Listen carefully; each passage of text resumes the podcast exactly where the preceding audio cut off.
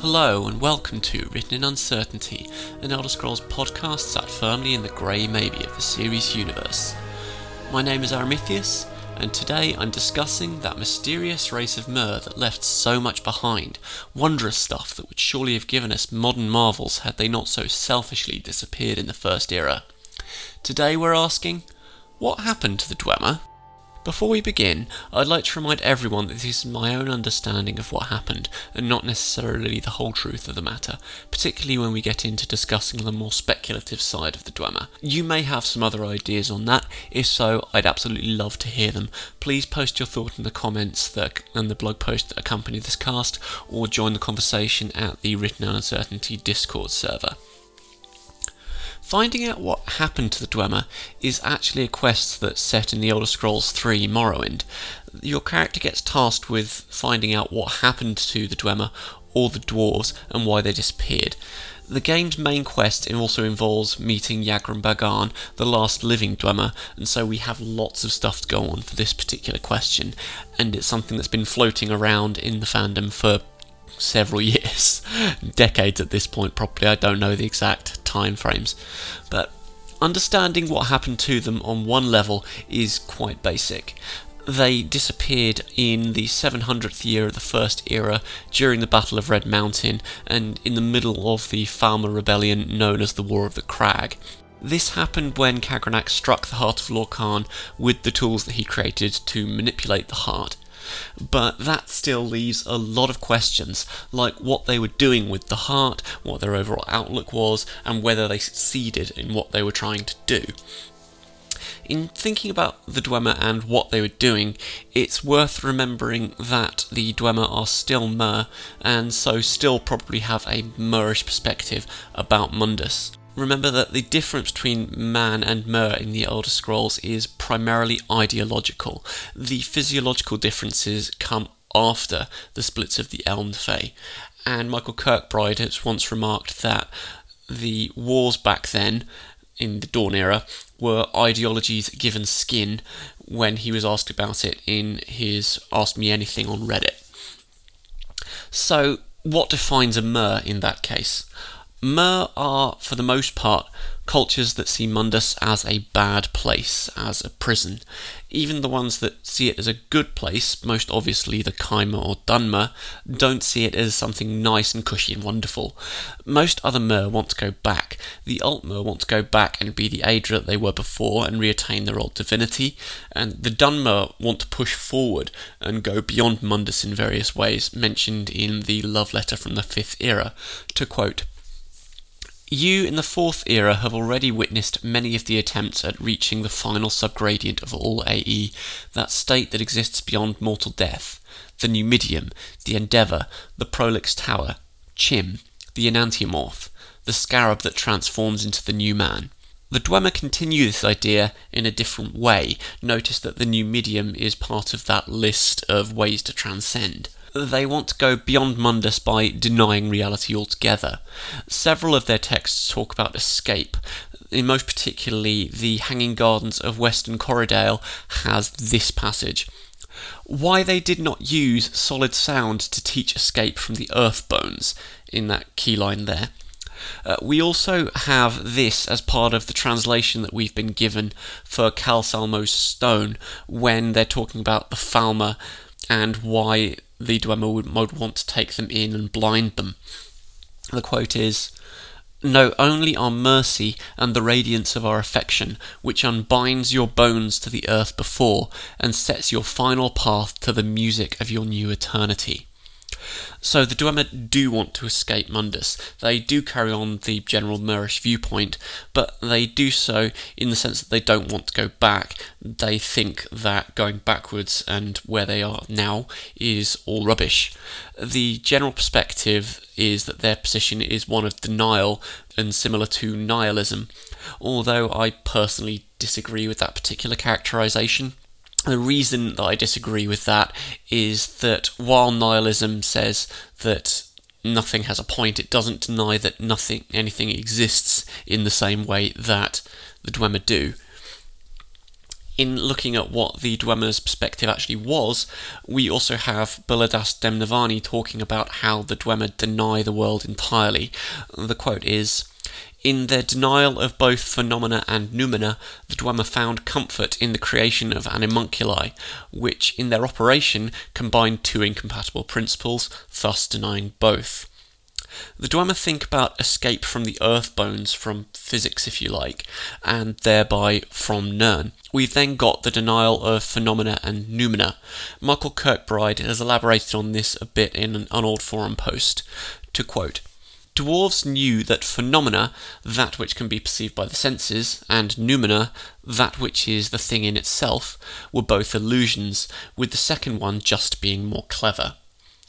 So you've got the phenomena, which is the stuff that we take in, that we see and hear, and so on, and the noumena, which is the thing in itself, the object that exists beyond our perceptions and whatever filters our current perceptions are putting on the world. But the Dwemer think that both of those don't exist. So, what do the Dwemer think is going on, given that they think reality, in pretty much every way that we can know it, is an illusion? is that illusion an actual thing, or is the illusion nothing? To use a real world parallel that's something close to this, we have the work of Bishop George Berkeley, who posits that the only things that exist in the world are minds and ideas within minds, and there are various other wrinkles of that which involve things like an objective reality because everything is happening within the mind of God, and through that, God then acts as the guarantor of the real. Mundus doesn't necessarily have that because it's not got an omnipotent creator behind it. So, what's left is that you're looking at false things or things that don't really exist, things that have no real basis, and that's the point that the Dwemer are coming from. Another quote from Kirk Kirkbride to illustrate their perspective is this in Tamriel, and specifically the dwarves, that aspect uh, is what I can only call the heroic abrogation of everything, a complete and utter refusal to accept what everyone else experiences as the real. That's getting pretty close to the position of solipsism, of thinking that you are the only thing that is real in the world, but the Dwemer's position is to deny everything, uh, thinking everything is unreal and false, and that includes themselves. That goes even beyond solipsism and to an extent denies even their own reality, whatever that is. Is then the categorization of how the Dwemer think about the world a totally arbitrary mix? I don't really think so. It's quite purposive in how it's knitted together. Um, another quote from Michael Kirkbride that you'll hear used a lot about the Dwemer is that the Dwemer are atheists in a world where gods exist. I think this gives us a bit more insight because I don't think that means that they necessarily deny that the gods exist, or at least any more than the rest of reality, but just that the division between mortals and gods isn't relevant. If we take a quote from Demnevanni again, it was unfashionable among the Dwemer to view their spirits as synthetic constructs, three, four, or forty creational gradients below the divine. And if you look at some of the texts the, from the Dwemer that we have, thinking particularly about Azura and the box here, they're trying to even the playing field between mortals and gods to show that the Et'ada aren't different from mortals in that they're made of the same sort of stuff, which can either lead us back to the Berkeley esque everything is in minds scenario, which may also imply the Godhead, which we'll talk about in another episode. Or if it's not Berkeley, then at least it's Spinoza, who considered that existence was all one substance, it's all one kind of stuff making up everything. The differences that were observable t- between objects and different types of thing in reality were simply different fashionings, different shapes of that one substance out of which everything was made. To quote Spinoza's Ethics for a second 3.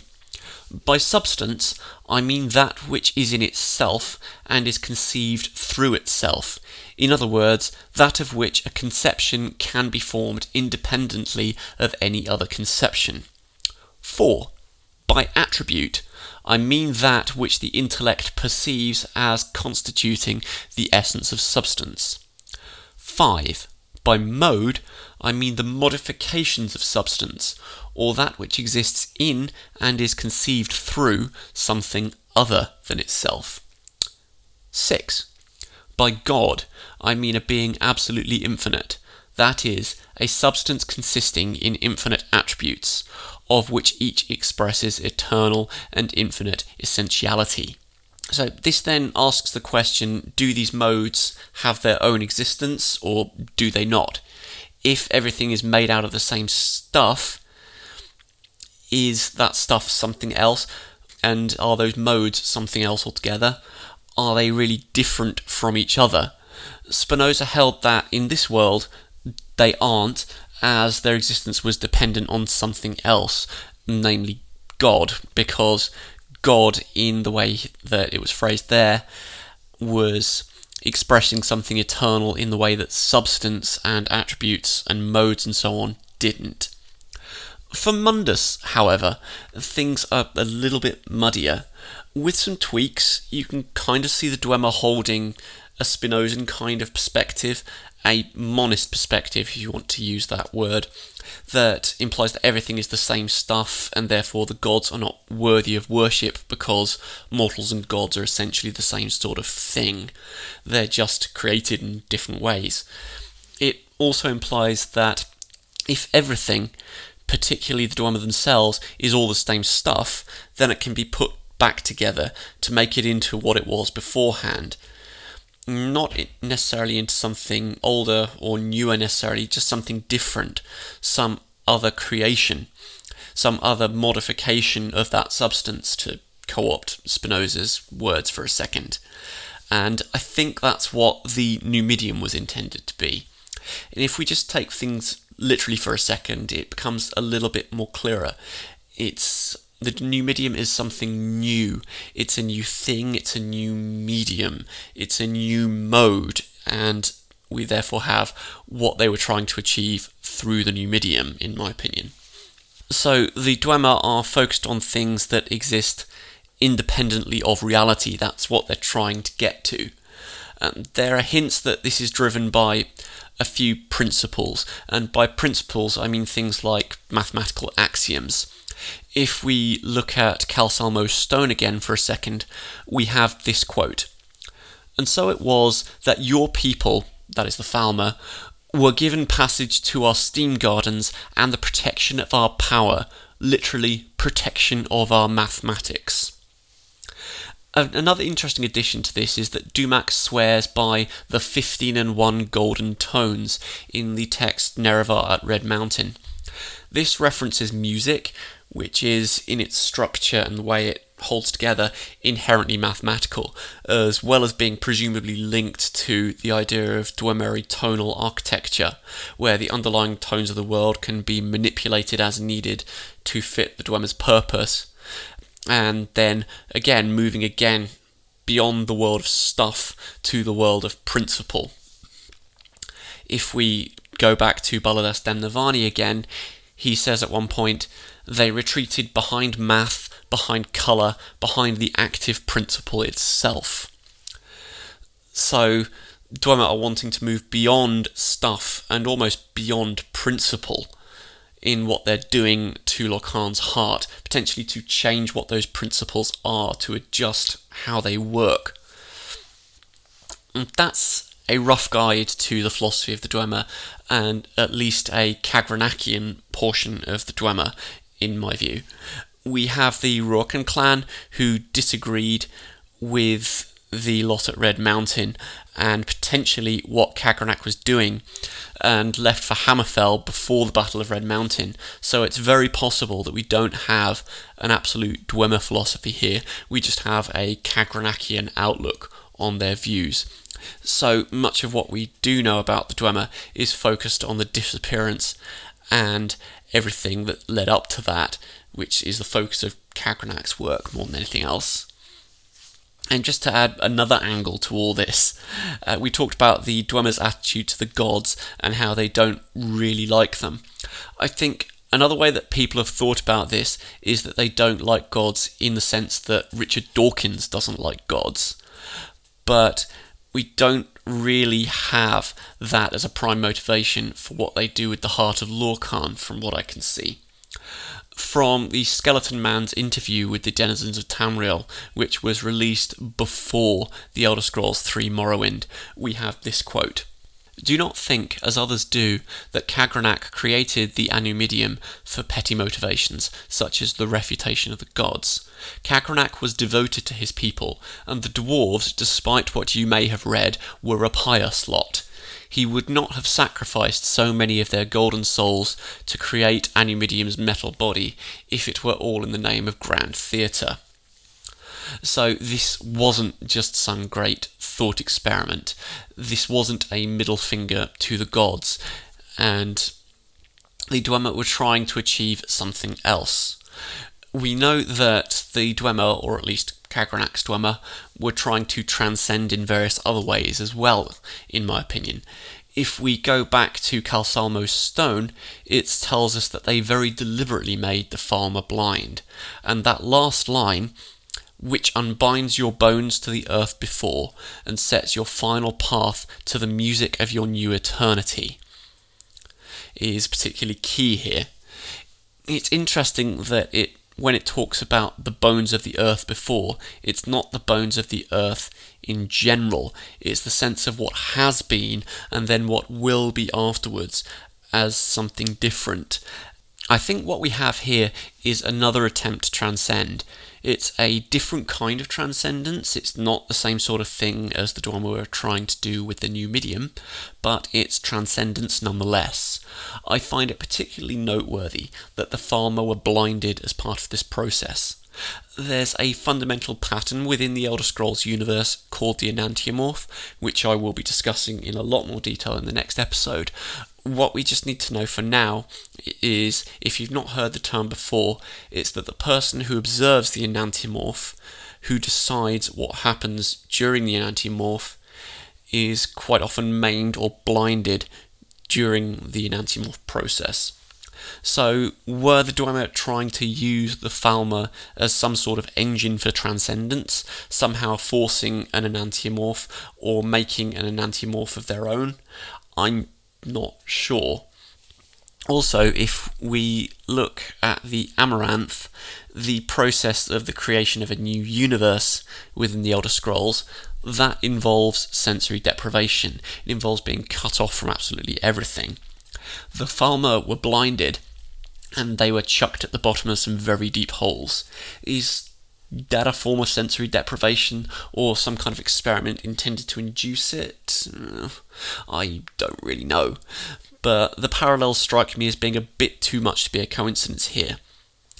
What the Dwemer were trying to do with the Falmer, particularly given that they're talking about a new eternity, feels very like they were experimenting with some sort of transcendence and potentially trying to induce an amaranth state within the Falmer the last part is perhaps going out on a bit of a limb, but I think it's at least a possibility. So much for the Dwemer's overall philosophy, but now we want to get to their actual disappearance. And the first question is how did they disappear? This is the easier question to ask for the whole thing because we have records of what was going on at the time, although they are many and various and contradictory uh, we have the Dwemer finding the heart of Lorkhan beneath Red Mountain, and Kagranak then building his tools to manipulate the heart, because of course the first thing you do when you find the heart of the demiurge is poke it with a stick. We have the tools being used on the heart, and then causing every Dwemer on Tamriel, even those who left for Hammerfell, to disappear. We don't know exactly who struck the heart at that point, we got a claim from Vivec in her account of the Battle of Red Mountain, where he says, with Dumac fallen and threatened by Dagoth Ur and others, Kagrenac turned his tools upon the heart, and Nerevar said he saw Kagrenac and all his Dwemer companions at once disappear from the world. In that instant, Dwemer everywhere disappeared without trace. So we have Vivec saying that Nerevar told here something. We've got a third hand account that says Kagranak struck the heart. Then we have Nerevar at Red Mountain, which is the account from Ashlander Tales, chronicled by Dunmer Dissident Priests, which says that Dagoth went to his dying lord Nerevar and asked him what to do with these tools. And Nerevar summoned Azura again, and she showed them how to use the tools to separate the power of the heart from the Dwemer people. And on the fields, the tribunal and their armies watched as the Dwemer turned into dust all around them as their stolen immortality was taken away. This account has Azura instructing Nerevar, in the middle of a siege no less, on how to use these fantastically complicated metaphysical tools and do something complicated to get rid of the Dwemer. I personally think it's more likely that Kagrenac used the tools and used them very quickly in a panic. His people are dying around him, his king has just fallen, and so he's just desperate to complete his work while he still can. Whereas if you think about how it happens if Nerevar used the tools, it's a bit too much for me to swallow that he would have known exactly how to use the tools to get rid of the Dwemer, even if he does have Azura on his shoulder telling him what to do. If we look at Baladas Demnevanni again, he talks about how Kagrenac's tools and the sacred tones were used on Lorkhan's heart. This implies that the tools were used to create and manipulate music, and if you've played The Elder Scrolls 3 Morrowind, you know that's more or less what the main character does at the end. You strike the heart with sunder, and a particular note is expressed, which is then sliced up by keening, which then changes reality. That's in essence what tonal architecture is. It's using various methods to manipulate the music that constitutes reality. Demnevanni links this quite distinctly to the notion of reversing the process of subgradients, of trying to reconstruct what the Dwemer were before they were mortal and build their way back up to divinity, taking all of the Dwemer souls, smashing them all together, and trying to get a god out of the process, or at least maybe part way back up the subgradients tree. I think it's a little questionable that the Dwemer could ever succeed at what they're doing if that's what they were trying to do. The reason I think it would be difficult for them to make their way back up is because of what subgradients is in real life. It's the process of extracting something from a previously corporate whole. For example, if you take the sound of a room full of people and then try to split out individual voices, you are subgradiating the sound. You're pulling out constituent pieces from a whole of audio. However, you can't then reconstruct the original sound with the different instructions and pieces that you've subgradiated. You need more information than you have with the pieces. You can't just take the single voices and then reconstruct the jumble of voices in precisely the same way you do need those other sets of instructions, which is why I think the Dwemer would have severe difficulty in doing that with just the souls of them that they have currently, or even all Dwemer souls ever, because you need that additional bit to move back up. You need to know how to stick it all together. That's potentially why we see them using other bits with the new medium, like the Heart of Lorkhan and bits and pieces of fabricated material they need more than just the souls to put them back together to make a new god because they couldn't recreate the original from the parts that they currently had, or they didn't know that, and that's partly why they failed. If they were trying to, as Demnevanni says, use systematic regression techniques to perform the reverse, that is, to create the sacred from the deaths of the profane, I don't think they could really manage it if that's exactly what they were trying to do.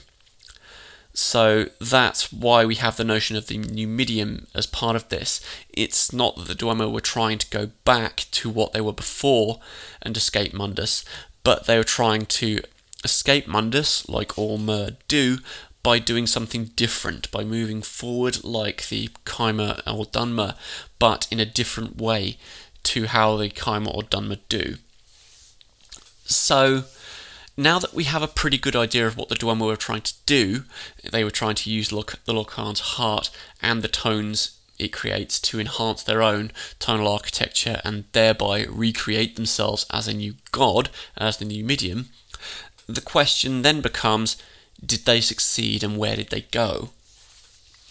There's some speculation that says that they disappeared into oblivion or were creating their own pocket realm within Oblivion, something like that. In particular, we have Thalion, a mage in Skyrim in the Fourth Era, claim he's seen a Dwemer, or claims that he's seen Dwemer in general. I think it's quite unlikely that they are in Oblivion for two reasons. We have Yagrum Bagarn, the last living Dwemer, survive the disappearance through being in an outer realm. We don't know exactly what an outer realm is. No other character in the Elder Scrolls talks about any of the various planes of existence in quite those terms. But we do know that reaching Aetherius costs a vast amount of magicka, and so I find it quite unlikely that the Dwemer would expend so much just to put someone on some vague expedition somewhere. And a single person expedition at that, and then forget all about it. So I think the most likely plane that he would have gone to is Oblivion, and I could imagine that he'd be reasonably likely to be able to find Dwemer in Oblivion after the event. We have some accounts that claim the Dwemer have an ability called the Calling, which is a kind of telepathy which allowed the Dwemer to communicate with each other over vast distances. I would be very surprised if he didn't get back to Mundus, think, oh, where is everyone? Use the calling and try to find out. We also have both Yagrum and Vivec say that they've seen no indication of the Dwemer anywhere else. Yagrum's own words are that Devaethir has never heard a credible rumour of another Dwemer on Tamriel or in any outer realm, while Vivec claims that Z has no idea what happened to the Dwemer. I have no sense of them in the timeless divine world outside mortal time. So we got those two accounts, and then we got Thalion, who is frankly quite the showman, claiming that he's seen one. Um, I think personally that he's lying through his teeth when he's talking about that. So I don't think the Dwemer were transported anywhere. The most likely thing that happened is that they just vanished or transmuted, is probably a better way of thinking about it. There's also the idea that the Dwemer in fact burned to death from their use of the heart. I think this may be at least partly correct.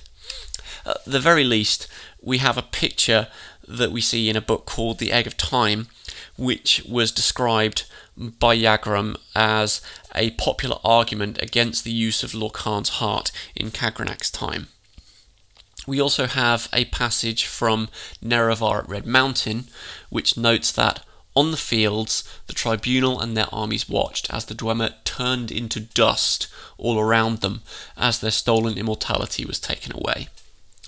So we have pictures of the Dwemer dissolving into nothing, and we also have the ruins of Bamz-Amschend, which is a relatively undisturbed Dwemer ruin that we visit in the Tribunal expansion to Morrowind, which does have little piles of dust dotted around the place where the Dwemer probably would have been at the time.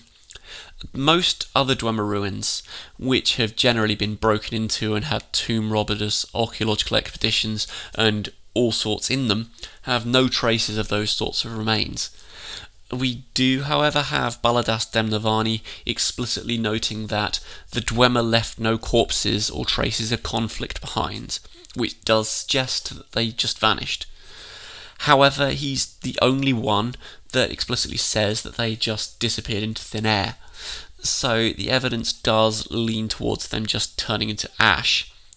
But whether or not that was intentional is another question altogether. It's an indication that Kagrenac may have potentially messed up entirely in what he was trying to do. Yagrum Bagarn does say that the disappearance of his race suggests otherwise when asked about whether Kagrenac succeeded or failed. And if we take it that the Dwemer being bound to the Numidium to make it into a new god was the intended result, it feels like we should expect the Numidium to have powered up and crushed everything once it was activated. That clearly didn't happen. The Numidium didn't activate, and the everyone who was fighting the Dwemer at the time was victorious in the various corners of Tamriel. My thought is that Kagrenac probably screwed up somewhere, and that the Dwemer wound up being bound to the new medium, like Arniel becomes bound to the last Dragonborn in a College of Winterhold quest in the Elder Scrolls V, which wasn't exactly the kind of immortality or transcendence that they were hoping for. And if you think about that particular instance, Arniel's shade being summonable by the last Dragonborn suggests that if that's what happened, bearing in mind it's quite different circumstances from their original disappearance, there could be someone to come along and activate it afterwards and bring them back, maybe do something else to complete the process. That's potentially a reason why Yagrum Bagarn was sent away. It's a little odd that he would be intended to be away during one of the most monumental events in his race's history. So maybe he was intended to be away so that he could come back afterwards, perform some sort of activation on the spirits bound to the Numidium, and then the Dwemer would succeed in whatever form that would take. Instead, he caught corprus disease and lost much of his memory. Sotha Sil's last words, which is based on some posts that were made on the Bethesda official forums after the events of the Elder Scrolls 3 and potentially by developers, um, gives us some tantalizing things. In particular, this quote Yagrum, on the other hand, seems to have regained much of the past. He still shows signs of corprus, but his memory seems to slowly be coming back from time to time. He spends quite a bit of time on his own now and wishes to remain alone. I'm sure that glimpses of his past, coming freshly back to him, give him much to ponder over. I feel for my old friend. I only wish that there was more I could do. A temper seems to rattle him every now and then. I have instructed my sister wives to leave him be. In time, he will come to understand what fate holds for him. An interesting thing. Yagrum confronted me after my arrival from the council and wished to know if I still had the tools in my possession. Upon hearing that the Hortator had taken leave and carried the items off with him, Yagrum seemed quite upset. So it's potentially the case that Yagrum was remembering what he'd forgotten before, that he still had some role to play after the event of the Dwemer's disappearance, and then was distressed that he couldn't fulfill it, and was trying to find the tools to carry it out. This makes some sense if you take Arniel's endeavour to be a rough template for what the Dwemer's plan was. However, that's by no means certain, I must emphasise that.